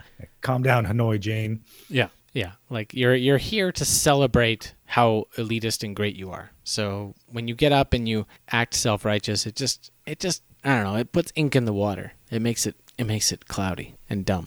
And that's dumb and stupid. So, that being said, Daniel, have you watched anything that you want to bring to the roundtable for us to discuss? Yeah, I have watched some stuff. I can't remember if I brought it up last time or not. Did I talk about The Vault? Mm-mm. No, James Franco, another soul that has been attacked recently. Yeah, I can't remember. I think I may have been excited for that trailer. We never did it. It came. We never covered it? No, it came close to being covered. I thought it was worthy of like a Lost trailers at least, but we just never got around to it. Okay, how weird. Why do I always think that I see these things on this show? And then it turns out, oh no, we never did that. And I'm like, well then where the fuck did I watch it? Like the trailer anyway. Yeah, when I saw this trailer, the trailer was interesting because it was like sort of a turnaround, plot. Well, I think the big connection with The Vault to Trailer Park is that it's the same writer-director as The Signal, which was one of the first movies and first trailers that we ever really, got pretty nerdy about and celebrated as being a great trailer. I mean, regardless of the outcome of watching the movie. So. I mean, The Vault should have probably been a fulcrum. It just didn't. Hey, the table, the cutting room floor is full of mistakes. Don't obsess about it. No, I know it's not a mistake. Wow, thank you. Because yeah, I met the trailer. I remember watching this and going like, okay, cool. So it's like a bank robbery. James Franco plays like the bank, like security guy or manager or whatever. And he finally directs them that there is a vault downstairs in the basement, a different vault, and they go down there and they unleash some sort of like fucked up haunting. And then the whole movie takes a turn. It's not a bank robbery movie anymore. It's a horror movie. That comes off really cool in the trailer. The movie? Fucking awful. Really? Just like I was taken aback because I was not expecting that level of movie from the trailer. Really intense, super stupid. They like release the ghosts out of the vault like almost immediately, like 20 minutes into the movie. Franco is just Francoing all over the place. He's actually entertaining, but when they cut to him, it's almost like he's in a different movie. And then it's just like ghosts with bags over their head from some botched robbery that took place 20 years ago, and it's plays out as some Hallmark ghost story, and it's just like, ugh. Thank you. Well, that's good. Well, it's not good, but it also brings up something for me with red flags. Like, why don't I recognize red flags enough? It's like, oh, The Signal. Oh, well, that trailer was really, really great. The movie was nowhere near what the trailer suggested, and that's a red flag. So if I see the guy again, I should be like, oh, he was a red flag, not, oh, The Signal. That I should be excited. I should be worried. Right. The trailers for this guy's movies, they fit the description of the premise of this show. Yeah. Yeah. No, they trick you. And the poster is awful for The Vault, actually, as well. It looks kind of cheap. So that's another red flag. Yeah, I don't know how Franco slipped in there, unless he's just like, like I said, maybe it's on par with his I just do whatever the fuck I want mentality. Or but even this one seemed the weird one for him to slip into. Or it's a True Detective Season 2 scenario where they're like, oh, the script isn't written yet? Sure, I'll sign. Yeah. Oh, you did The Signal? Love that trailer. I'll sign right here. Yeah. It's one of those. I've been watching a lot of Black Mirror, gentlemen. I watched the first season, and then I left it alone for a long time, and I've been revisiting it, and my God. I can't really say that any of them are bad. There's weaker ones and stronger ones, but every single one of them is like, interesting. And you walk around with it in your brain for half an hour to an hour. That's the maximum amount of attention that something can get. No, they come back up because they spark like interesting ideas for the future. I also did have the exact same path that Nathan just described, which was I watched the first season, loved it, didn't touch it again. Season 4 rolls around, I'm like, I'll get back into it. And yeah, I watched a handful myself as well. There's some really interesting concepts being brought up, and it's tough to have a conversation unless everybody has watched all the episodes, but there's some very cool ideas and they're well produced. And hey, out there, Cool Million. If you're looking for something just to watch, you're not sure, you're doing the whole Netflix thing where you're skipping through and you don't know what to watch, just go to Black Mirror. Pick out an episode. You won't. It'll satisfy. It'll be fine. It'll be good. Yeah, they're all standalone, so you can just read the descriptions. Yeah. One of them will be interesting, and watch it. Yeah, read the descriptions, pick out one that you think is the most interesting, and it'll satisfy you. And that's a Trailer Park guarantee. Speaking of satisfied, I do want to talk about Phantom Thread, because the intern and I, when he was in the city recently, we went and saw Phantom Thread together, and it's actually been a while since I've walked out thoroughly satisfied by a movie. And Phantom Thread, regardless of its content being about a dressmaker, it was very satisfying. It was very good, executed big time. Yeah, you managed to watch it all between the making out. I would not. We can get past the holding hands and no. Have you seen his beard? He carries things around in it. I wouldn't go anywhere near that shit. I gotta save stuff for later. Like disease? No, just meals. Just bits, things, needles, crumbs. Diabetic needles, scrap. Yeah. No, I went in worried because PTA's last movie, Inherent Vice, I don't know if I really understood it, and I've been kind of concerned about him since then. But he crushed Phantom Thread, and Daniel Day-Lewis actually deserves a 4th Oscar, in my opinion. It was very satisfying. It was very good. If the burden list still existed, I'd burden it. You'd be threaded. I would thread you, Daniel. I'm glad that I'm such a gentleman that I don't have to. I'm glad. The sentence starts with, I'm glad that I'm such a gentleman. I don't want to watch it, right? Dude. No, I've no doubt it's good. I cannot sit here and be like, that movie will be awful. I just. Do you want? Hey. Just be straight up with us right now. Are you gonna watch it ever? Because if you're not, then we'll just spoil the shit out of it. Spoil the shit out of it. Do it. I may still watch it even after it's spoiled. If movies being spoiled doesn't make me not watch them. Okay. All right. Well, hey, that opens the floodgates, intern. I'll let you take the floor. Well, the good news about Phantom Thread for Daniel is that it's only 2 hours and 10 minutes for a Paul Thomas Anderson movie. Mm. That is very short. That equates to a clean 90. Yeah. That's a quick view. Saying that, the acting performance by both Daniel Day-Lewis and Vicky Crisps, or is it? Yeah, that's, I don't know how to say her name. Alma. Alma. Yeah. Is fantastic. Everything about it's another. This is a thing for actors. Something to watch. Actors can watch other actors be great actors. Well, because I've actually been a little critical of Daniel Day-Lewis in the past because he has this weird gait to his walk that I saw in both Gangs of New York and There Will Be Blood, and I was like, oh, okay, so that's just a thing that he does. He gets into character and he starts walking like a gangly weirdo. And, I think he's just a gangly weirdo. But in Phantom Thread, it's gone. It's completely gone. He doesn't have that gait. He has completely different mannerisms than any of the roles before this. He is he's a fucking virtuoso. I'm actually in awe of him in that performance because it's subtle, Daniel. It's like this super anal, uptight dressmaker, perfectionist guy, and he has these little eccentricities where he just freaks out at these small things and loses it, but it's so consistent and it's executed so well. And at the breakfast table, Paul Thomas Anderson's turning up the audio on all of the noises, teacups hitting the plate, cutlery attacking food. Every little noise is magnified in the theater by 50% at least. And you can just see it slowly grating on him until he do you have to do that? And just the way that it builds up in his face, and it also has this constant orchestral music in the background that's constantly pushing the movie and keeping you engaged so that you don't drop, because it is a bit of a slower pace. So it's good that it has that nice steady hum behind it, orchestral wise. And they're actually going to do a screening of this movie, I read, with a full orchestra as well. It's so pretentious, but I think it'll actually be cool. Yeah, I'd go to that.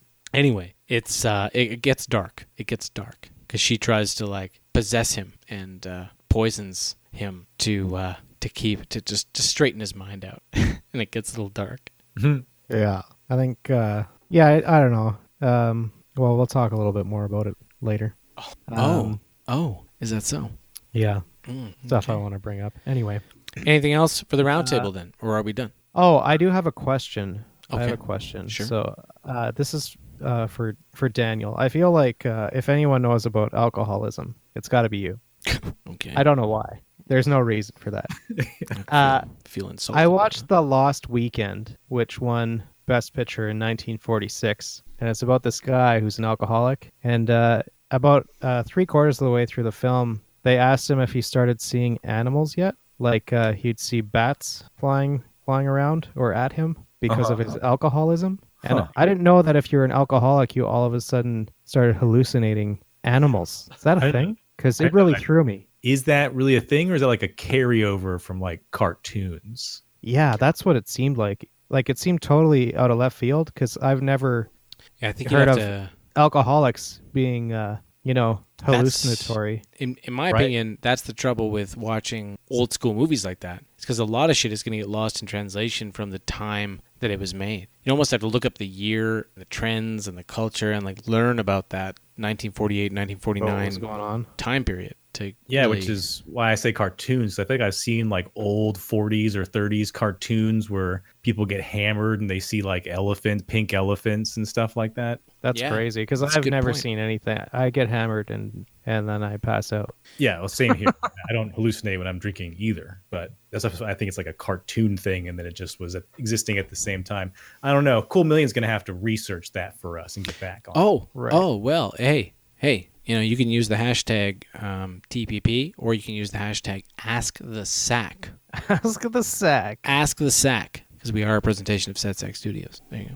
Yeah, we'll also accept hashtag me also, hashtag me TWO. Times down. Hashtag times down. Hashtag times down. I want to mention real quick, just because I watched a little trifecta of horror movies, The God Awful of the Vault. Then I had to go and watch Don't Breathe because people kept talking about it, and I guess it had some sort of twist in it. I want to make sure that I didn't hear the twist from anybody. I thought you already watched that. No, I have not got around to it for a long time. Finally did. I'm glad that there was an actual like gross thing that people were referring to, because about halfway through the movie it makes a big revelation, and it's not that spectacular, especially if you watch a lot of horror movies. So I was like, oh no. It's just one of those things where people were like, oh, shocking to them. But if you're a genre fan, then it's not that shocking. No, a seasoned. I know a seasoned. Another little extra tidbit at the end. That's seasoned horror. Nice little touch. Seasoned horror veteran, not genre fan. Don't get my back up, cousin. Jesus. I didn't rate that one very high. The point that Daniel's making is that the twist was legitimate. Yeah, it was fine. Like for a horror movie, the mid movie twist was fine, and then the end movie twist was fine as well. That one's more entertaining. That's the one I think people are referring to, and that's the one that I was like, okay, yeah, that's pretty fucked up. Worthy of your time though. Yeah, it's all right. Okay, it's all right. It's kind of intense because the guy from Avatar, the like bad guy, he's the blind protagonist in this movie, and he's intense, so he adds a lot to it, which is great. I like that. What's interesting though is that the boy, the like young boy main character, I don't know if he's a boy, he's like 19 or 20 or something. He is in the third movie that I'm going to mention that was on Netflix that I noticed. That's a Netflix original called Open House, and I haven't heard anything about I saw something about that. Yeah, it's it's a married couple and their son. The son is the guy from Don't Breathe. And the father dies or something in a car accident. The mother has no money, so they have to move out. They end up moving into their sister's house, but their sister's selling their house. It's a big old mansion. So they can stay there, but they just have to like be gone during the day when they're doing open houses. And they start to suspect that someone might have stowed away in the house from the open house. For 75%, this movie's pretty good. It's kind of intense. It's a little bit slow, but you can tell that they're trying to build and work with something, and I appreciate that. A lot of little parts that just make you think like, oh shit, I would never think about that if I was in this situation. But then the ending totally shits the bed, and it's not worth it. So that sucked. Well, my experience with that movie was, oh shit, the release date is so soon? Oh, well, it's not going to supplant Mom and Dad, so... No fulcrum for you. No, I mean, it doesn't really deserve it. It's good to hear. Plus, I'm also very, like, I pick up things along the way here through 94 episodes. So I'm like, if it's a tie, or if I'm feeling like I'm on the fence between two different movies, you know, there's certain triggers, you know, like paranormal or been done too much. It's like, okay, that'll tip the scale. And open house seemed kind of, even the title of it seemed kind of hokey. Yeah, I was kind of into it because I was looking out for something like that, because Amanda, that's one of her favorite, you know, subgenres within horror is the house invasion concept. And so I was vetting it for that. And like all the way through, I was like, oh yeah, I'm going to tell her about this one. And in the end, I was like, fuck. Well, I've heard some rumors from inside the Sad Sack Studio offices that the fulcrum for 95 might be Stranger Sequel. Maybe. Could be. I've heard things. Could be the Stranger sequel. Strangers is a very predominant home invasion film. Just want to put that out there. Could be happening. The rumors are swirling. In the cubicles at Sad Sack Studios. Gentlemen, are you ready for the first edition ever of the Intern Corner? Of course.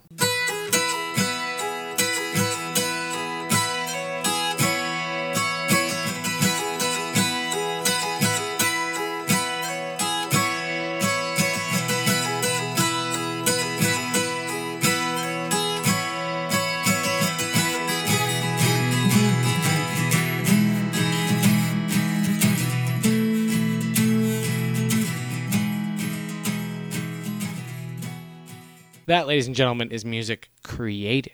That is original music created by the intern himself. Straight from a safe box. Straight from the safe box. This is the Intern's Corner. I felt that it was fitting to use music that you had actually produced yourself. That's so nice of you. For the corner, because you have been with us for this journey, and there comes a time when you should stop being treated poorly. Perfect. I like it. That time may be coming in the future. Right. But not specifically right now. Right. But, well, we're edging. But later on. We're edging towards it. After you guys have your ceremony for being gentlemen. Yeah, it's probably a good one. You know, a gentleman would forgive Hunting the Legend off of certain people's lists. True gentlemen. Might do something like that, but there is your endless possibilities to what could happen in the future, Nathan. It is weird because I am a true gentleman. I didn't even consider it.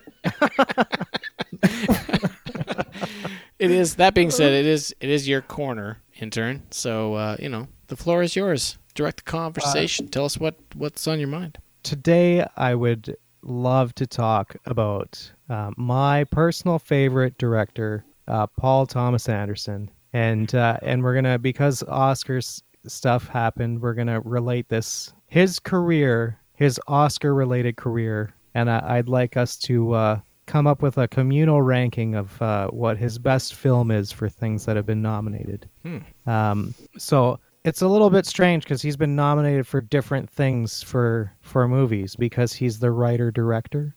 So he has screenplay and director nominations and Best Picture nominations, which is strange for director. Strange that he writes and directs everything that he's done, that he does from day one. Sorry, we need to hold on for a second. That is unique. A little unprepared for the Intern Corner. You should fill this with just like obnoxious sounds of like someone tearing a room apart, like knocking chairs over and throwing papers off a desk. You put your right foot in, you take your right foot out, you do the hokey and you. Sorry, my headphones just died. Oh, I didn't hear anything. Oh, since I started talking. Can you hear us now? Yeah. Well, we were just exclaiming about how far you've come from a gentleman's standpoint. And that the safe box may no longer be a place where you should remain. Oh, we were actually spending a lot of time complimenting you and exalting your character. I can't wait to hear this in post production.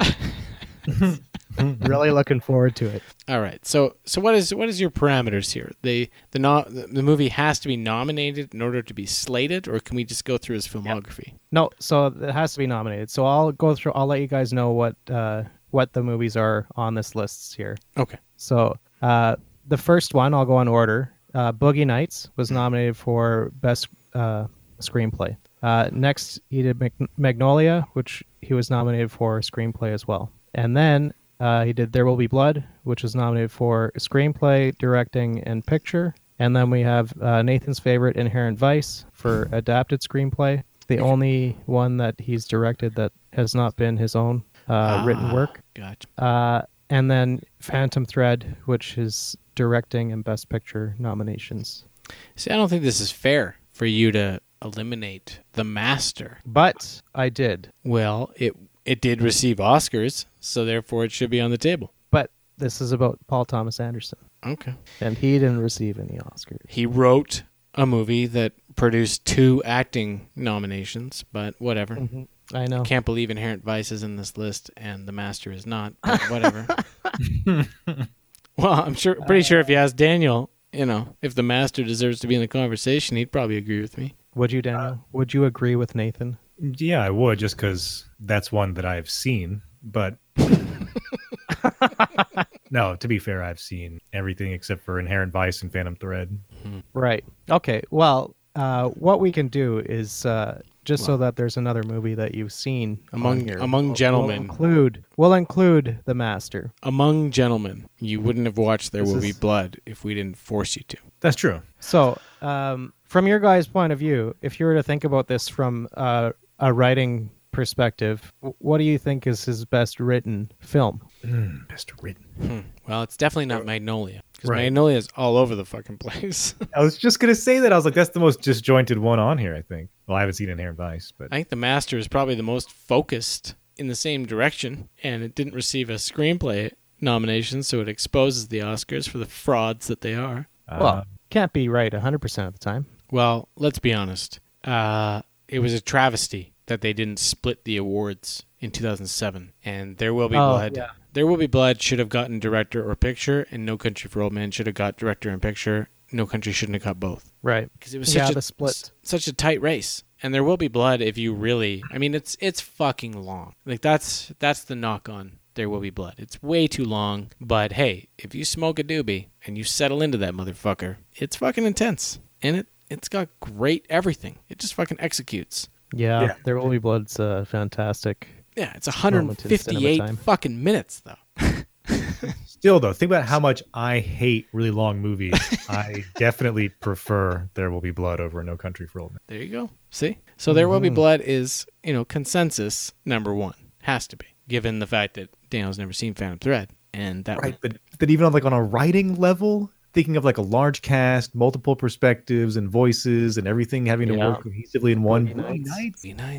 It's cohesive. It's interesting because I was going to say, personally, I think that Boogie Nights is going to be the most challenging thing to write because of all the characters. I think that and then we got into this conversation walking out to the car after Phantom Thread, was that there's different projects. There's ensemble projects and there's, character-focused projects. And it's tough to compare the two with any legitimate, reasoning. I can't say that Boogie Nights is not as good as There Will Be Blood, but they suffer different challenges. It's very difficult to rank things and categorize things like that. Okay, so we'll do something a little bit different then. If you were to pick between Boogie Nights and Magnolia, you'd pick Boogie Nights, I take it. Yes. Yeah.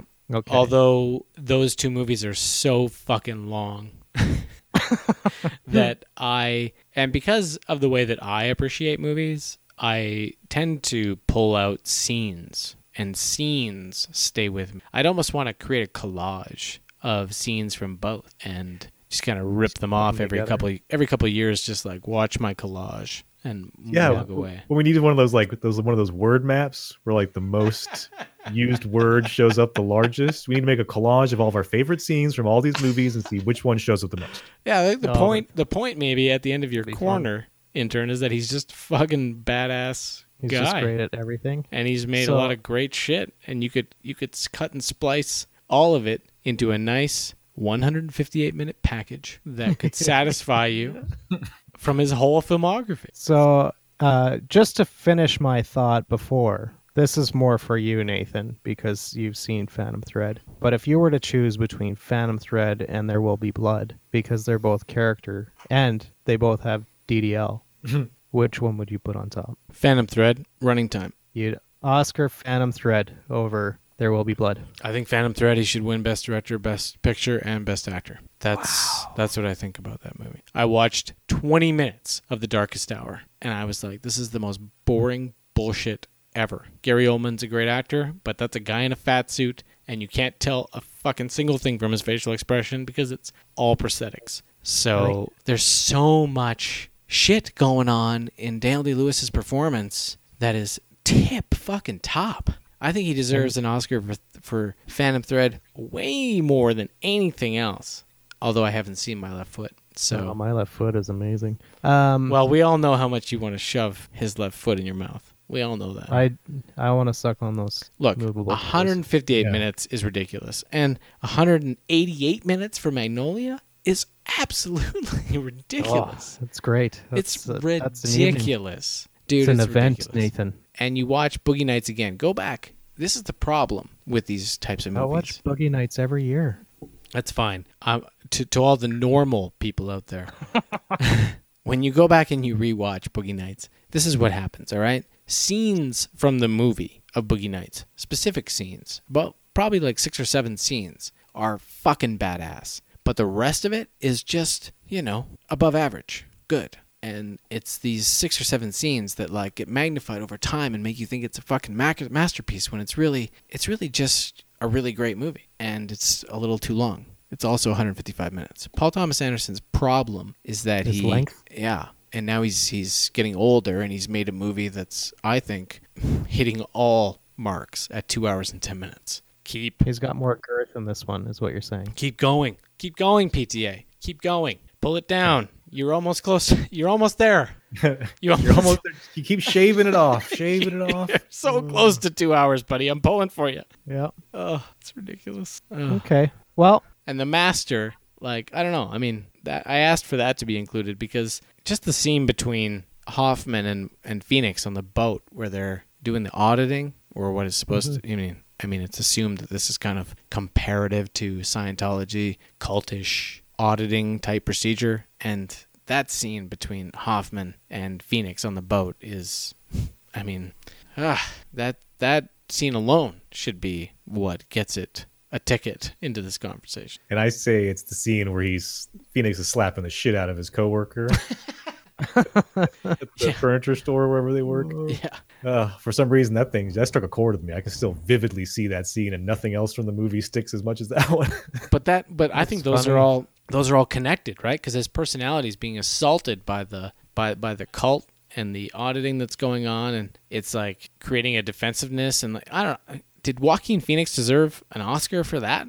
I think maybe he did, and he didn't even get nominated. It was Hoffman and Amy Adams that got nominated. Where the fuck is the nomination for Phoenix? Yeah, I think Phoenix in the room, like pacing or staring at the wall. Yeah. That's what I jumps to mind instantly from The Master for me.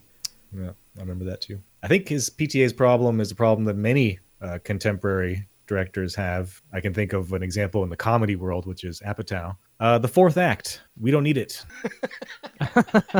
I know you want to throw everyone off by not coming to a conclusion in the third act, and instead you want to put it on its head, then put 20 minutes of boring resolution to that conflict in so we can get to the actual middling end conflict that we don't need.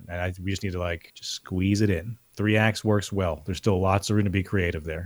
Yeah, well, I think you get that in Phantom Thread. Yeah, and Phantom Thread is also, it's actually a great swan song for Daniel Day-Lewis because he's going to retire, and that's fair. After watching that, I'm like, well, what else are you going to do? What are you going to do? That's fine. Good on you, buddy. Yeah. Way to bow out. Good parts anyway. Yeah, before you start, doing something that people accuse you of, just get out of here. Cheers. Cheers to you. Time's up for Daniel Day-Lewis. Yeah, he's going to go play croquet now or something. Yeah. He's going to make dresses, I think. Actually, PTA, I was listening to interviews, and apparently Daniel Day-Lewis was watching the reality show of Naked and Afraid, and he kept coming to set talking about it. It's just bizarre. It's bizarre. Yeah, it's a survival show where they're naked. Yeah. Yeah. Okay. Well, that was a good inaugural corner for someone who wasn't prepared at all, and we knew you weren't prepared, and you just pulled that out of your ass. That was nice. Well, it's easy to talk about, you know, things that you like. Truth. Let's try to keep the Criterion conversations to a minimum on the corner, okay? Next intern corner, PTA Criterion. Right. We'll be talking about Punch Drunk Love. No. Also, can we get Daniel Day-Lewis in touch with Jim Carrey and teach him how to really get into a character without metaphysically losing yourself forever? Ah. Have you seen Jim and Andy? Yeah, no, I have. Really? But I've also recently seen like a lot of Jim Carrey modern day interviews. Yeah. He has, it's not so much that he's like gone loony or anything. No, it's not that at all. He has like gone to the place where people go when they have a bad trip on acid and stayed there. Like he has lost his identity and does not consider it important or necessary anymore. So he like refers to Jim Carrey in the third person. Will metaphysically explain to you how he doesn't really exist. It's very bizarre. And he got there by doing the Andy Kaufman stuff or just acting in general. And I feel like DDL needs to be like, no, you can still do that and not disappear into the void. Mm-hmm. Come back, Jim. Almost like mentor him, yeah. One of the greatest things I've heard over the last couple weeks, because I'm a sports guy and a movie guy, is I was listening to the Bill Simmons podcast, and he was making a comparison, or actually he asked... They asked PTA on the podcast, you know, to compare Daniel Day-Lewis to a sports metaphor, and PTA said that he's like, I don't know how many people know a lot about baseball, but he said it was like Daniel Day-Lewis is like a starter where when he's starting the game, the bullpen doesn't warm up because they know in advance that he's going to go the distance and he's going to pitch the complete game every single time. I understand that metaphor. And it's actually pretty cool because apparently Daniel Day-Lewis is just intense and just goes and just doesn't stop at all. And this Phantom Thread movie was actually a collaboration. It almost sounds like they made the movie together in a way. So that actually speaks a lot to the performance and the execution. So it's awesome. And he didn't want the actress who plays Alma to know him at all before they started filming. So Vicky Creeps, if that's how you pronounce it, didn't meet him until they did a scene together, and he was in character, being all method. So yeah, it all adds like to it. Daniels do. Mm. Yeah, he has your name, cousin. That's right. And he's the best of his trade. No one's won 3 best actors, and if he wins this one, it'll be 4. That's unprecedented. That's ridiculous. It's absolutely ridiculous. DDL. Agreed. I'm gonna randomly play some music here as we exit. I don't even know what this is. Excuse me. There we go. Continue, intern. Sorry. I was going to say thank you for coming out to the corner this evening. Mm. And you gentlemen have a lovely evening. It was wonderful. I appreciate it. The corner. It was pleasant. It was clean for once. Yeah. You actually, I'd say, if I was to count up the number of times out of 94 that you did your job, we'd be closing in on double digits tonight, hey? Oh, nice. That's nice. So, to all of you, cool million. If you have any questions, you know the hashtag. It's Ask the Sack. Ask the Sack. Ask the Sack. Sack the ass. Yeah. Get into it. It's new. It's hip. It's rocking it. TrailerParkPodcast.com, SadSackStudios.com, at T-Park Podcast, at The Intern TPP, at 100 Lunatics. These are all things that we do. These are places that you can talk to us. And we'd love to talk to you. And we'd love to answer your questions. So, hey. Or your calls. We need to get an 800 number set up. 1-800-SAD-SACK. And that actually works, by the way. If you get my extension, I'll just be peeing while we talk. Because that's 3 and 4. So that would work. Give them intern's number. 1-800-SAD-SACK. Give it a ring. See what happens. Sad Sack. Or call the intern at 1, whatever the 45-digit Canadian area code is. Well, it's 1-403. I won't do it. 830-2224. Something like that. Anyway, we thank you very much. Trailer Park Podcast 94. Don't forget, after tonight, after you've listened to the episode... go out, Celebrate a 94. Try to get off, but don't, and become very disappointed and depressed. And from all of us here, have a great night. Hey now, you're a rock star. Get the show on, get paid.